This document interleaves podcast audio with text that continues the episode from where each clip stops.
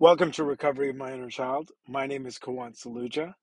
Our first reading comes from Melody Beattie's The Language of Letting Go, and the topic is feeling good.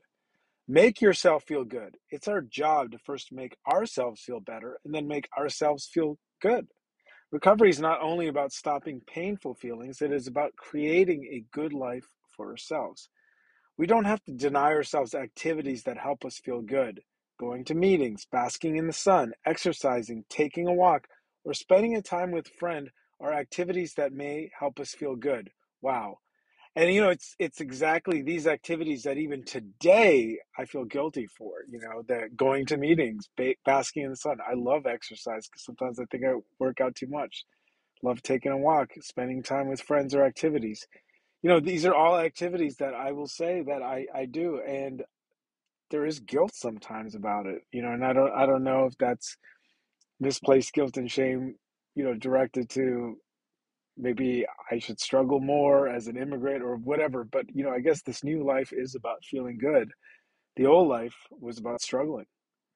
Back to the reading. We each have our list. If we don't, we're now free to explore, experiment, and develop that list. Yeah, I never knew I liked movies and museums till recovery.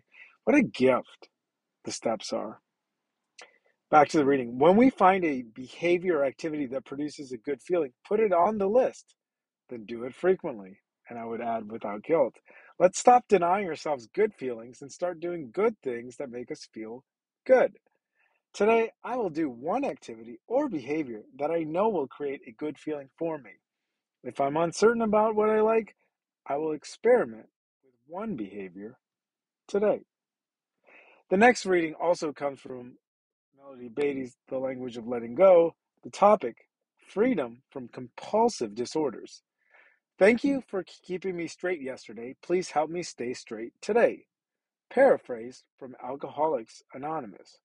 When I first began my recovery from codependency, I was furious about having to begin another recovery program. Seven years earlier, I had begun seven years. Wow.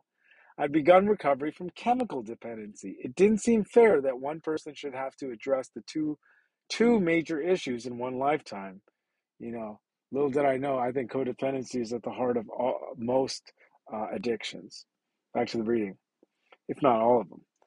I've gotten over my anger. I've learned that my recoveries aren't isolated from one another. That's what I said. Many of us recovering from codependence and adult children issues are also recovering from addictions alcoholism, other drug dependency, gambling, food, work, or sex addiction. Some of us are trying to stay free of other compulsive disorders, ranging from caretaking to compulsively feeling miserable, guilty, or ashamed. Compulsively feeling, wow. An important part of codependency recovery is staying clean and free of our compulsive or addictive behaviors. Recovery is one big room we've entered called healthy living. We can wave the white flag of surrender to all our addictions. We can safely turn to a power greater than ourselves to relieve us of our compulsive behavior.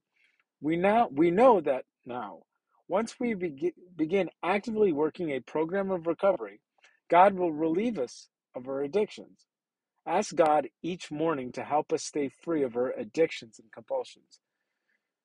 Thank God for helping us the day before. Uh, these last three sentences very powerful. Once we begin actively working a program of recovery, God will relieve us of our addictions. Ask God each morning to help us stay free of our addictions and compulsions. Thank God for helping us the day before.